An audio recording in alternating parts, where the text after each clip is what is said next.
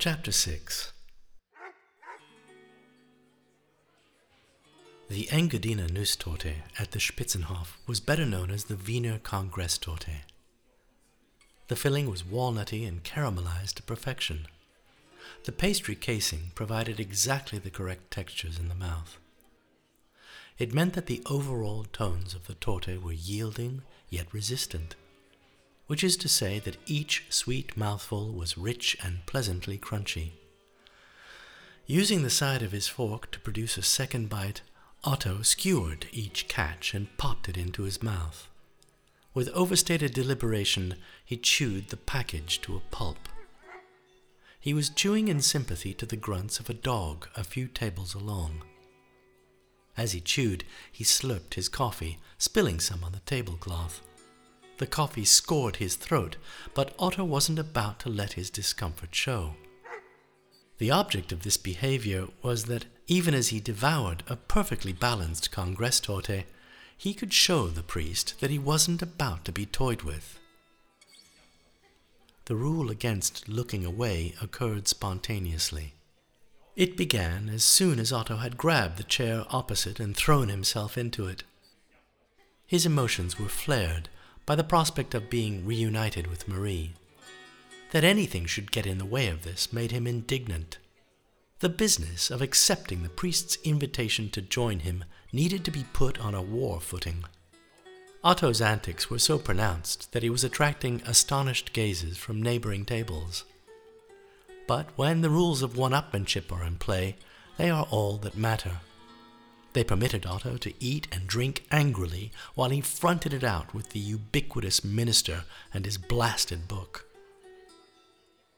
His chewing felt sustainably aggressive. A voice in his head told him he could chew all day long if he liked. It was the voice of righteousness. It needed to grandstand the sense that each time he clamped his teeth together, Otto was eating the priest when the priest had been sufficiently pulpified and all of the sweet, gloopy innards had been rinsed down with piping hot coffee, there would be an end to the long and pathetically drawn out saga of how they had come to be sitting opposite one another in the first place. That the priest was able to decipher Otto's antagonistic chewing and that he understood the rules of combat perfectly became apparent when he produced a wan smile. Otto shoved a third helping into his mouth and chomped. According to the rules, the victor was the one who could remain silent for longest while staring into the eyes of his opponent. The dog nearby produced another woof. Eating violently seemed the right thing to do. It might be said, however, that Otto's strategy was fatally flawed. Accepting an invitation to have coffee with the priest, even after such a curmudgeonly fashion, was contrary to the notion that he didn't want to have anything to do with the man. If anything, Otto should have been giving way to his spleen. But because of the way he was eating, he denied himself the option of being openly indignant without breaching his own rules. At the same time, he was fast running out of Congress torte. All his opponent had to do was wait. Then the priest made a play of his own. He shut the paperback he'd been reading so Otto could see the cover. A sensationalist, fiery font spelled out the words Otto in Flames. The title burned across a colorful image of a Cossack on a horse. The horse was rearing in front of a cave while two ravens chased an eagle overhead. Otto had never heard of the author. His brain bulged as he tried to work out what all of this meant. When the priest reached into his cassock and withdrew a bulky manila envelope, he stopped chewing altogether. It was the winning salvo. Once the priest had placed the interesting envelope on the table, the game was over. Otto couldn't help exclaiming, through a mouthful of crumbs, What do you expect me to do? Look inside? The priest spoke evenly. It's up to you, he said. My task was to deliver it. What if I don't want it? I suspect once you have looked, you will find what's inside difficult to reject. Otto wiped his mouth with the back of his hand. He may have lost the first round, but he was ready for the second. Double or quits. A voice in his head was saying. It was the voice of a fool. Although it should have been uppermost in Otto's mind, the unsettling cover of the paperback with the strange title no longer mattered. What he imagined now was picking up the distended envelope, glancing at the contents, and tossing it back in the priest's face. He believed he had the upper hand. He'd already guessed that the envelope contained a significant sum of money earmarked for him, though he couldn't think why anybody should want to give him what he needed most, which was a means of surviving the winter in Vienna without having to beg. In order to reject the money, he was going to have to steel himself. He expressed this building of resolve by tightening his lips so that they pulled downwards. He lifted the flap of the envelope and angled his head to peer inside. He looked for slightly too long. He wasn't prepared for the impact of glancing at tens of thousands of neatly bundled euros. He swallowed inelegantly and let go of the envelope. In a concession to the idea that a parley might be in order, he said, You mentioned you were given a task. By whom? Is compensation for your time, the priest said. But who should wish to compensate me? A prospector for value, we might say. Does he go by the name of Anton Matins? We all go by many names. Well, Father. Promentano. Certainly. Delighted. Indeed. Please tell your ubiquitous prospector for value that I have no intention of sparing him any of my time. In my experience, Monsieur Roubaud, the priest replied, if what one intends to happen goes on to happen, it is only ever a matter of luck. Now it was Otto's turn to smile. Here was another game they might play. He picked up a spoon from the table and used it to slide the manila envelope back towards the priest without touching it. As a gesture of defiance, this precise shove didn't bear much scrutiny. Otto wanted the money badly. He needed it. But he didn't want to be seen accepting it from what had become a mortal enemy. When the priest's left eyelid began to twitch, Otto sat back, folding his arms, pleased to gloat at the man's apparent discomfort. It was a pleasure to be obstinate, yet he couldn't resist wondering how he might achieve a reversal. The priest didn't speak. Otto heard a voice, though. It was unlike any of the other voices in his head. It was beautiful and sing along, just like the voice of a muse. It advised softly in his left ear that he would fail no matter what he did. What was about to happen to him, the voice purred, would always have happened to the end of time. This fatalistic outcome, so casually predicted by the voice, troubled Otto. He had experience of being able to foretell the future, but this situation with the priest had not been part of any of his own prophecies. His perturbation increased when he heard another sound, although this wasn't actually a sound, it was an absence of volume. The dissonance produced by the Spitzenhof that Wednesday afternoon had become implausibly quiet. Otto looked about at the silence in the cafe. Even the dog wasn't barking anymore. The priest was saying something, but whatever it was couldn't be heard. He was still sitting opposite. From the movement of his lips, what the priest was saying might have been something along the lines of, I see. You enjoy a spot of gamesmanship, Monsieur Roubaud. Otto nodded. He was still thinking about the money. Even as the priest's face became a pink splurge, he felt obliged to pretend that he was indifferent to the distortions he was perceiving. The man was saying something else now. Otto had to lean forward. He had to squint. These gestures were meant to indicate that he'd become momentarily confused and that the situation required clarification.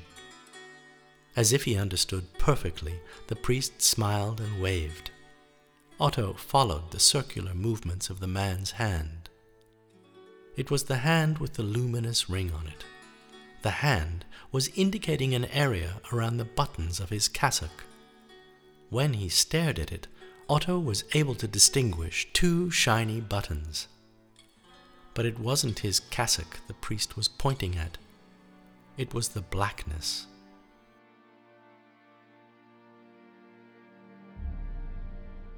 The surroundings were as dark as they were silent. Otto was still in a seated position, but he couldn't tell where he was sitting. There was nothing to see. The cafe was gone. There was nothing to hear. He called for help, but he couldn't even hear his own voice. Not being able to hear his voice was the most frightening part. It was as if nothing existed any more except Otto's experience of it. But it was more complicated than that. It turned out that being aware of nothing was not a perfect oblivion. It was the spur out of which anything could happen. He felt instinctively that he mustn't imagine himself being in danger. Even so, Otto was certain there was something reptilian very close by, ready to ingest parts of him. He could smell the breath of his imagined attacker. It was sweet and vile like a rotting pumpkin. An involuntary contraction in his throat made his breathing sound like a trumpet being played by a novice. Before he could leap to his feet, his chair lifted off. It raised itself up into the air. He managed to grip the sides and tried to shout, What's going on? But there was only silence. After a while, he could hear his breathing, but not his voice yet. Had he not been so terrified, the fact that there was something as tangible as a chair under him might have provided the relief he needed. He felt that his chair was about to soar even higher, with him in it. He didn't want to, but he imagined being hoisted even further into the darkness for the rest of time. A familiar voice said, Be careful what you wish for. It was the voice of a trusty automaton. Otto could no longer think for himself, and the automaton didn't have to think. It knew exactly what to say and when to say it. Otto thought of nothing. The higher functions of his brain rumbled to a stop like a motor being cut.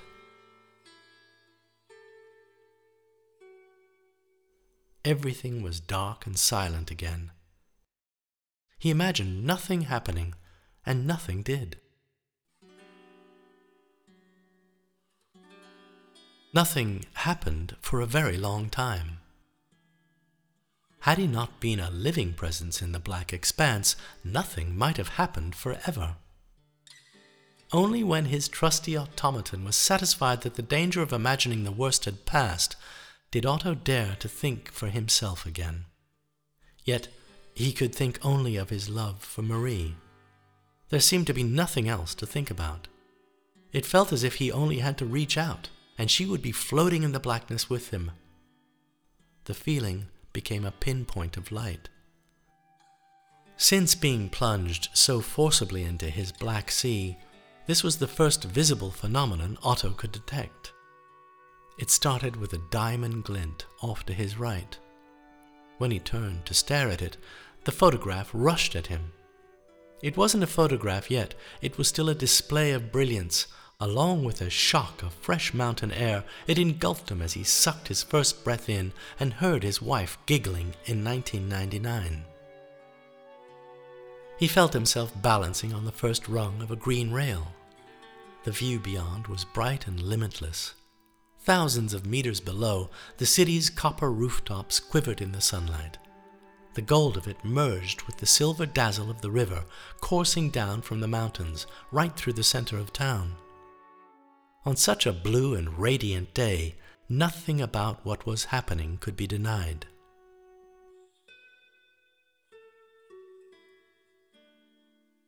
Otto was laughing because Marie was laughing. There was no other reason to laugh, but it was the best reason of all. She'd raised her instamatic so that the camera covered her face. She was bent forwards, telling Otto not to be such an idiot. The more she wanted him to be still to take his picture, the more he wanted to show her he could fly from the rail like a bird. As he perched playfully on one foot over the scenery below, he heard a raven calling overhead. He looked up. He almost fell then. Marie shrieked and told him to stop being so crazy. People were looking. Otto laughed, but his laughter was frayed with nerves. First, he extended his hands out, almost losing his balance again, then his left leg. He was poised on the ball of his right foot, almost in a star shape now. All he had to do was leap into the clouds and he would be gone forever. He bared his teeth for the camera. Hurry up, He said, my leg is killing me. As soon as Marie's camera went kerclick, Otto's future fell into place. It felt like his field of vision was expanding rapidly, revealing more than he should ever have known. Somehow he understood that everything was about to change for the worse. He knew the invention Marie was using to create a photographic representation of him would soon be archaic. However implausible it seemed, he knew that the photograph Marie had just taken would be shunned by his grown up children who weren't even born yet. Although he won't have known everything, Otto suddenly knew so much more.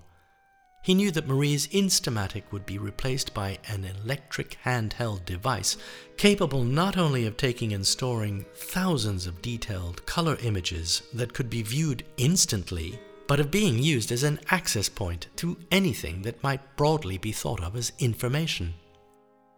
Somehow, Otto even knew that within his own lifetime, the networks of information globally available on these handheld devices would be dominated by ever more powerful interests intent on manipulating the ways in which people thought and behaved. Unraveling within these bizarre premonitions was a dire and precise sense of what was going to happen to him personally. He would begin to suffer from a new kind of illness. He would end up calling it the future. Although his familiarity with the details of this future remained sketchy, the condition Otto had would be enough to destabilize him mentally. He saw with utter clarity how his relationship with his wife would collapse after the birth of their second child. He knew he would be forced to leave Vienna in a state of turmoil and that he wouldn't be back for a very long time. From 2002, he would live in England. He would become a solicitor there and eventually work in the criminal courts. His children would grow up to hate each other. He would hardly know them, but he would never lose touch with Marie. In 2016, he would be left for dead on a beach, the victim of a murderous attack. At long last, he would return to Vienna. By then, though, Marie would be plunged into a crisis of her own. Even there on the mountain, he wanted to be able to rescue her. As if it was written, Otto knew all of this in an instant. He could even foresee his reunion with Marie 20 years later. It would happen in the Spitzenhof Cafe on the 18th of February 2019.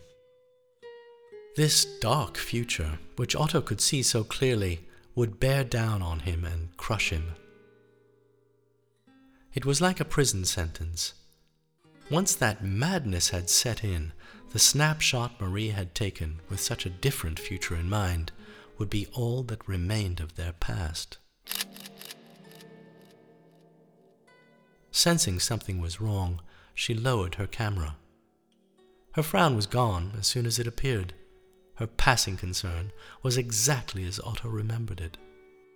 In every detail, he and Marie had become his memory of what happened that day. The only difference was that from now on, Otto could only pretend to be himself. He knew too much to be who he was. He would try to shrug it off, but he couldn't be unmade. He jumped down from the railing and landed squarely on both feet hands on hips, like superheroes used to land in the comics he'd read as a boy. He did everything he could to appear happy. In a few strides, he was able to position himself alongside his beloved. They were on a weekend break in Salzburg. They'd walked to the top of the mountain, talking to themselves all the way. They'd seen themselves as unquenchable beings rising to the top of everything. The last few hours had been taxing. The week before, Marie had found out she was pregnant. On the way up, they decided their first child would be called Elizabeth. Just thinking of this name had given them the motivation they needed to reach the summit. Yet, for Otto, it was much more than a name now. Uncannily, he knew roughly what his daughter would look like in twenty years' time. He could more or less describe their son as well, who hadn't even been thought of yet. Although Otto had begun to experience the dislocation of his future, it formed in his mind as a senseless cluster of memories which even included a confrontation with a rabid dog. For another few years, until 2002, he would permit himself to believe that he might be able to deny what he could remember. But from the moment this whole ordeal began, at the most inexpressible levels, Otto was unable to cope. As they strolled back towards the lift station, he chose to demonstrate his undying love with an ancient gesture of unity. He slipped his arm around Marie's waist. She shrugged him away. She joked that it was the last time she would let him jump off a cliff. It was exactly as Otto remembered it. He didn't want this moment to end, but he knew it already had. As he walked alongside the woman he would have two children with, he was able to recall his future without her. In England, he would learn to speak a new language. He would learn to forget his past in the absorptions of being a trials lawyer.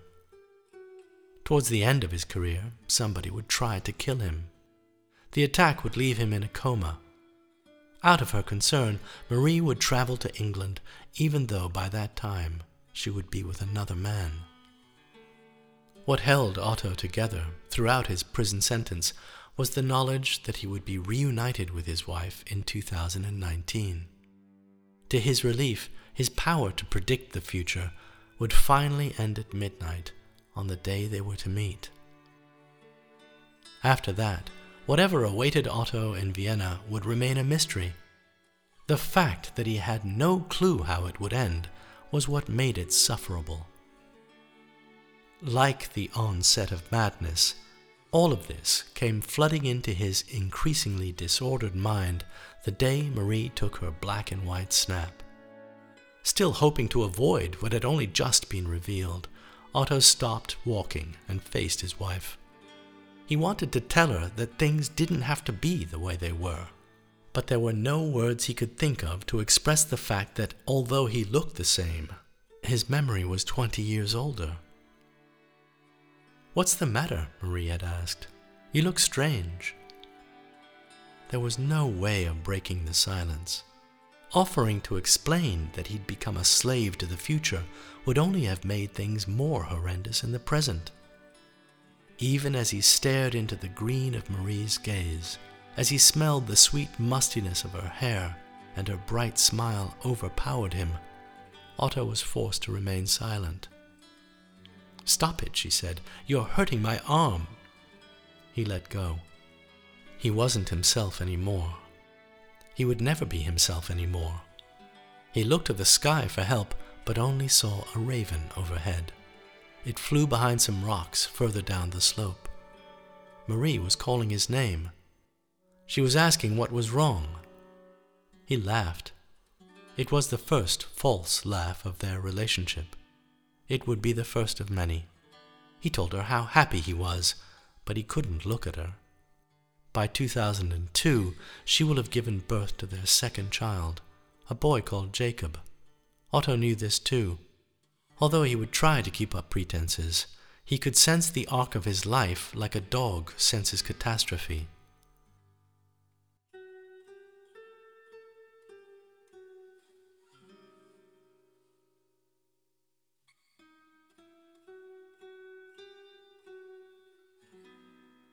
The Black Sea.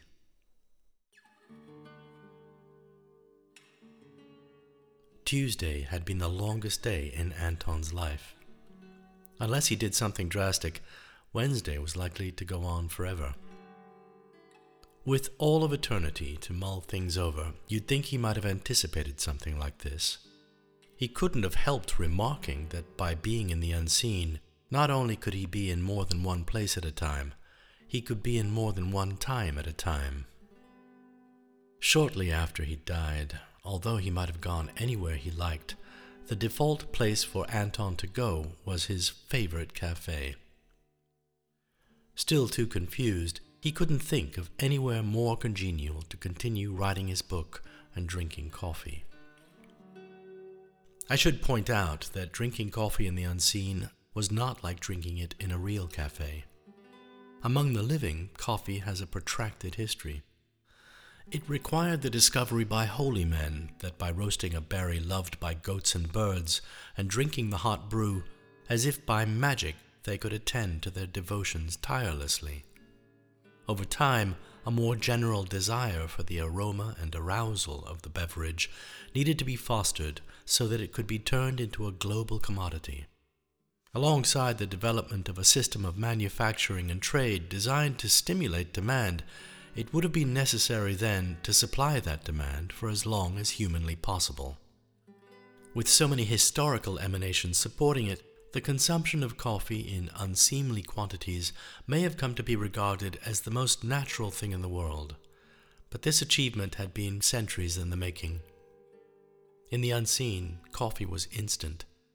It had always been there. It didn't have to be ordered. You only had to think of it all of time had already happened. If Anton liked, he could have been in all of it at once.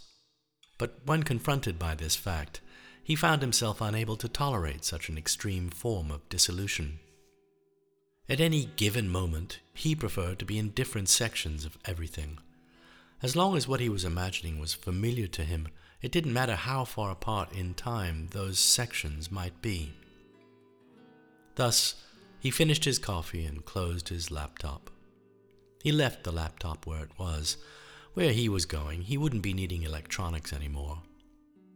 Insofar as he wanted the unseen to resemble what he already knew, Anton stood up and immersed himself back onto the deck of the Calliope in the late 19th century.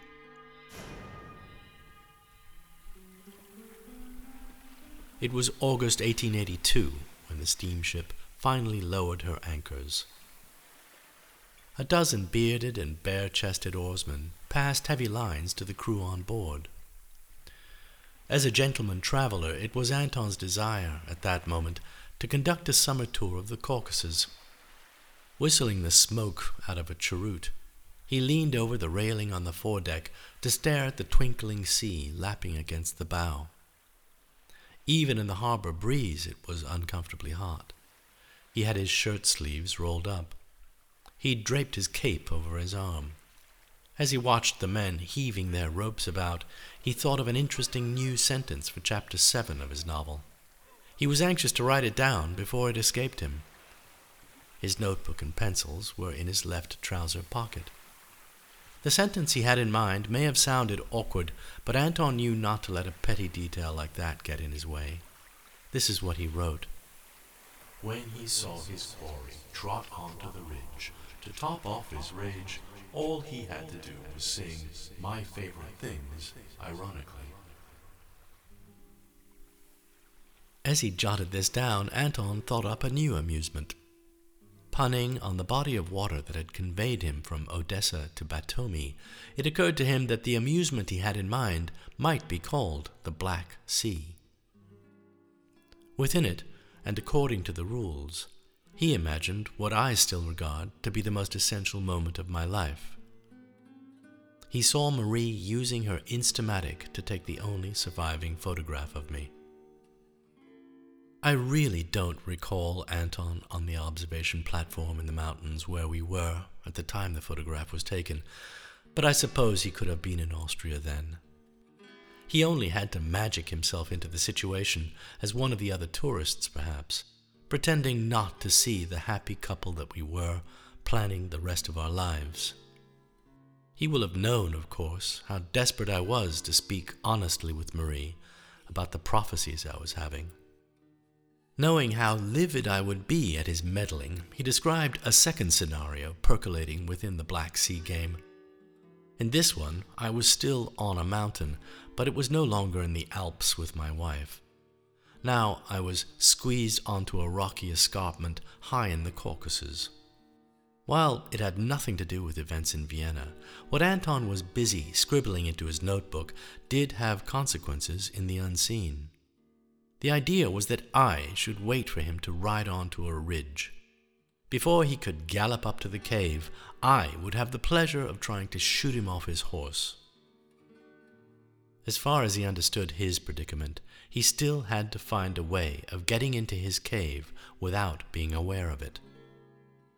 He calculated that being shot at by me would make him hurry in without having to think. It was so ridiculous it was comical. Anton didn't have to play these kinds of tricks on himself anymore. He was already dead. He could do anything he liked. It was his memories that insisted on what he did.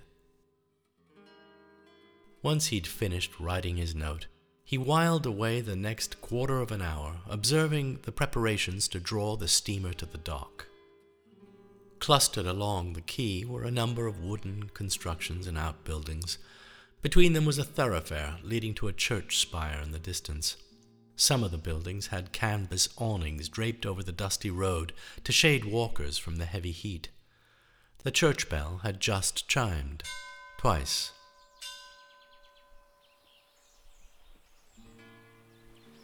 As the vessel drew alongside the wooden pier, the bustle ashore grew more active.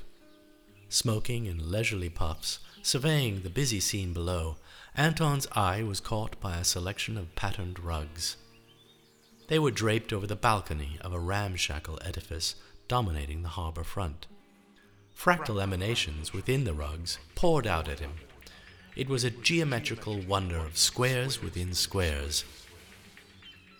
The pattern was stitched in auburns and yellows, pointing infinitely to the most minute crenellations. There was a crush of excitement when the Calliope docked.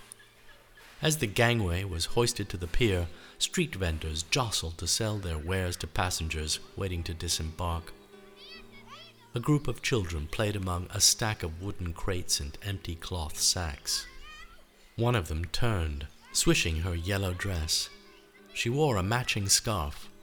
When she waved at Anton, her smile became as real as the patterns of squares on the rugs still merging with his thoughts. He waved back and realized that the girl's face was the only face he could see. Standing near her was a group of men in turbans. They were shouting orders at each other. Anton could hear them perfectly. He could even understand them, but he couldn't distinguish one man from the other. Their faces were blurred.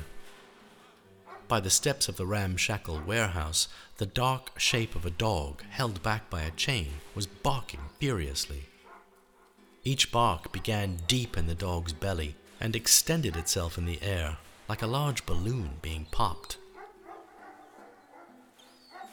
With or without his spectacles, Anton was barely able to process anything more than the outlines of all the living things he saw.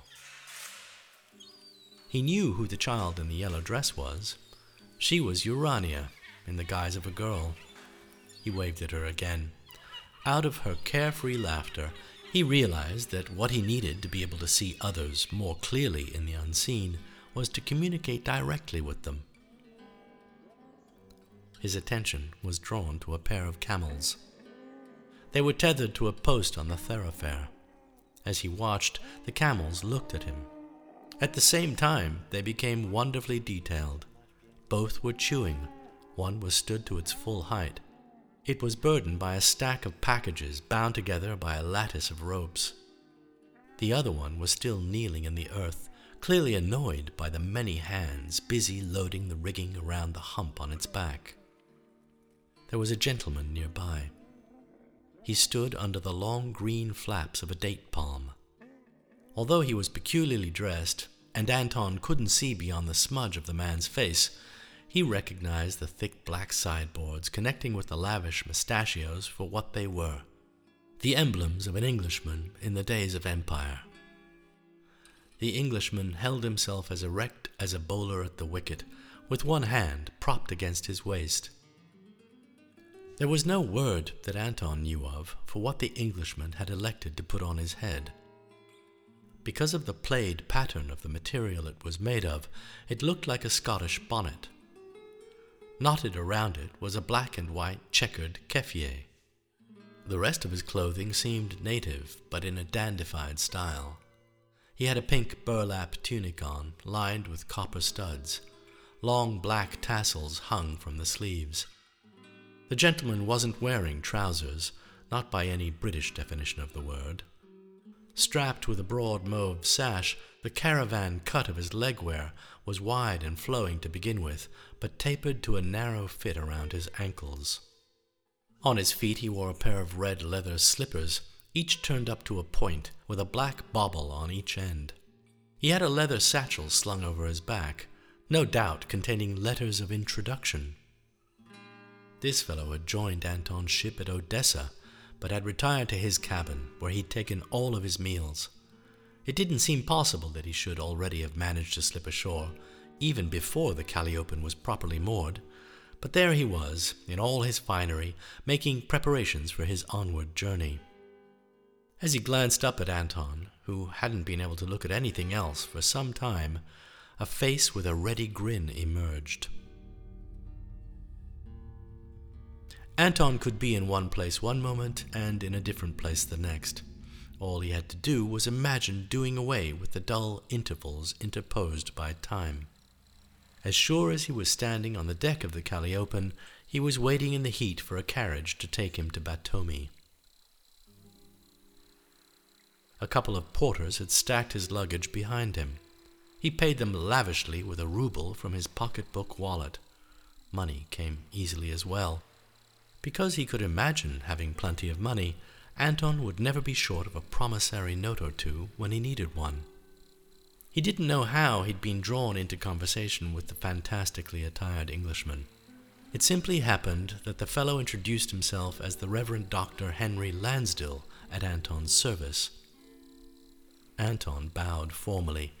He paid his compliments and mentioned having an interest in forgotten civilizations.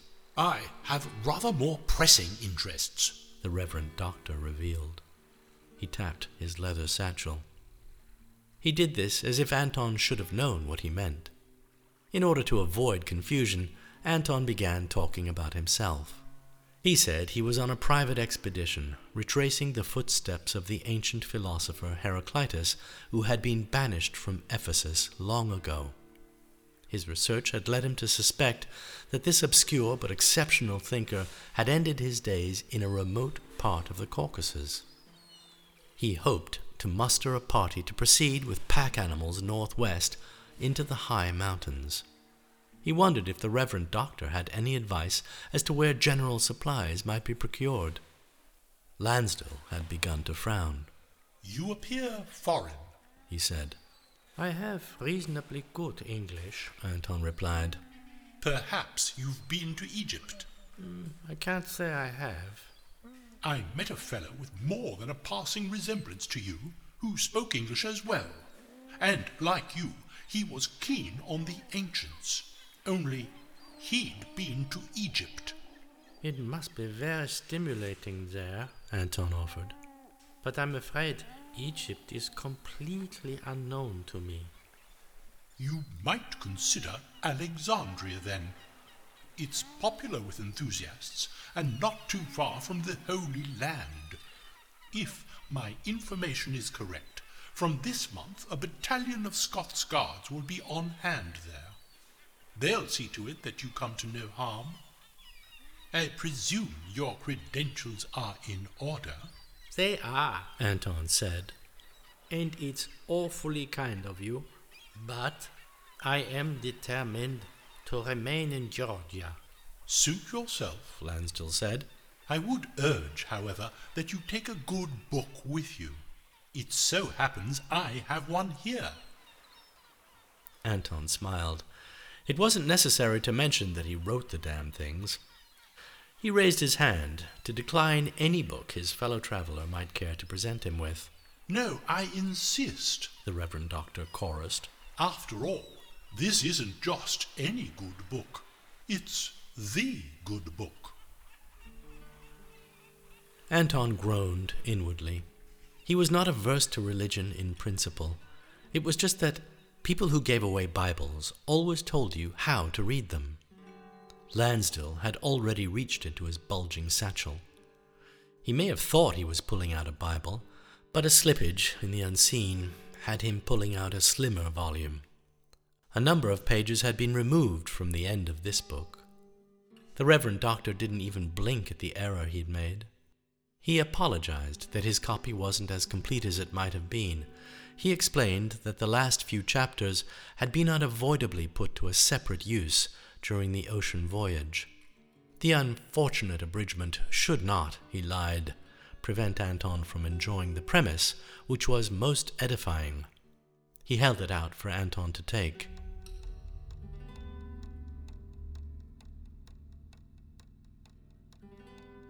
It seemed time might stop. It almost did. As soon as Lansdell presented him with a copy of Otto in Flames, there was no more succession that Anton could perceive. The colors of the location he was in merged and mixed into a slow moving gloop. The title of the book was emblazoned in red letters over the top of the cover, just above Anton's own name. If there was any movement left, it was localized to this single memory of taking possession of his own book from the Reverend Dr. Henry Lansdell one hot August afternoon in the port of Batumi in 1882. Now that time had almost stopped, Anton noticed that he had a new belief. It was that there might be such a thing as a good book after all. While he was still alive, he'd believed that every book was about the reader reading it. Tastes were bound to change. If the quality of a book was bound up with the time it was read in, it made sense to believe that the time a reader existed in was essential to the way any book was read. But now that Anton's exposure to the unseen had become all but total, it worked to dispel that logic, so rooted in temporal assumptions about reality. A good book once, Anton thought now, is a good book forever. Time had almost caught up, but it wasn't relentless yet. In order to be able to think things through, Anton kept time moving at a slower pace. The Reverend Doctor's voice remained slurred. He was little more than the shape of a tall man, shimmering close to Anton's deliberations about the goodness of books. It's all in there. The Englishman was trying to say. From now on, as long as you have your book with you, you'll know exactly what to do. As he gradually reached into his tunic for his pocket watch, Lansdell broke into another boyish grin.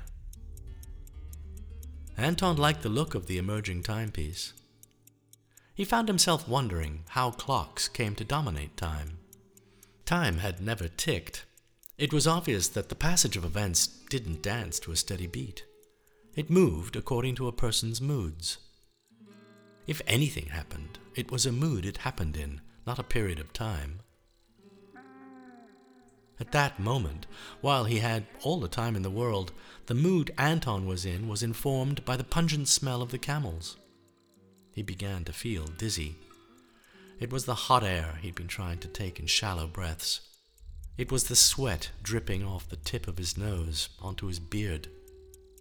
Meanwhile, though, because time and space had barely advanced, Lansdell was still fumbling around in his tunic. Regardless of Anton's perpetual loading of events, now that he was no longer alive, it seemed he could have the most vivid experiences of anything or anyone imaginable, and do it at different speeds. He frightened himself with the idea that he'd died and gone to hell. He didn't dare ponder this, in case it suddenly happened.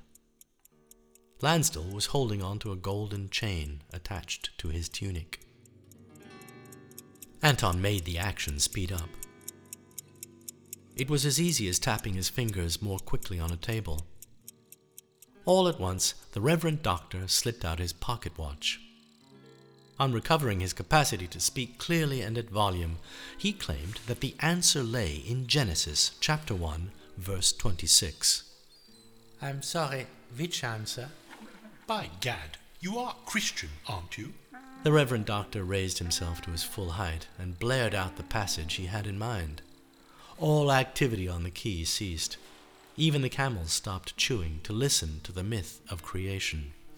Let us make man in our image, after our likeness, and let them have dominion over the fish of the sea, and over the birds of the heavens, and over the livestock, and over all the earth, and over every creeping thing that creeps on the earth. Taking care to maintain some dignity, the Reverend Doctor wiped a trickle of sweat from his brow with the spotted kerchief he'd produced from his costume. He flipped open the lid of his pocket watch. The mechanism was hidden in the most perfectly polished golden case. The pale face had Roman numerals. As he regarded the display, Lansdell's features began to harden. This hardening involved jutting his chin even further than it normally jutted and stretching the dimple there. It gave Anton the impression that something dramatic was about to happen. One after two, Lansdell said. How time does persist. It was a mystery to Anton that this comment should have put him in mind of the immediate past. As they parted ways, he asked Lansdell if he knew of a good horse that might be purchased for his expedition to the high mountains. All things come from where they've been, Lansdell said. Yes, but where do they go after that? Anton asked, waving most of his book in the air. They go to ground, my friend. Genesis chapter 3, verse 19. In the sweat of thy face shalt thou eat bread till thou return unto the ground. For out of it wast thou taken. You won't need a horse to get you there. You won't need a horse to get you there. But Anton already had one. He was already in the saddle, riding up the mountain trail. It was as if he'd always been in the saddle. Although it was shockingly cold, he was wrapped in pelts and grateful for the papakha he'd purchased in Batumi. The damaged copy of Otto in Flames was tucked under his belt. By a cruel twist, it only had the first seven chapters in it. He imagined having always owned Lansdell's golden timepiece. The story he told himself was that he'd bought it at an auction when he was still among the living. As he rode up the trail, he pulled it out. In the lower left hand corner, the shortest measurement offered by the mechanism had their own display within a display. For the rest of eternity, it would be necessary for Anton to check, over and over, that the second hand was nudging its way steadily into the moment universally known as one minute after two. His horse trotted happily on to the ridge. He no longer felt the need to scratch the itch under his hat. The cave was only twenty paces off. In a few seconds, the singing would be audible, signaling the inception of his pointless attempt to fool himself into not realizing he was in the unseen. I would remind you, Anton no longer needed to play such tricks on himself. He no longer had the capacity to be self conscious. Nevertheless, he stuck obsessively to his comedy because that's all he had to stick to. In a moment, the strains of a familiar voice would roar the words of a well known song. The minute he heard it, Anton would swivel in his saddle, too late before the bullet whizzed over him and the first of two shots rang over the canyon.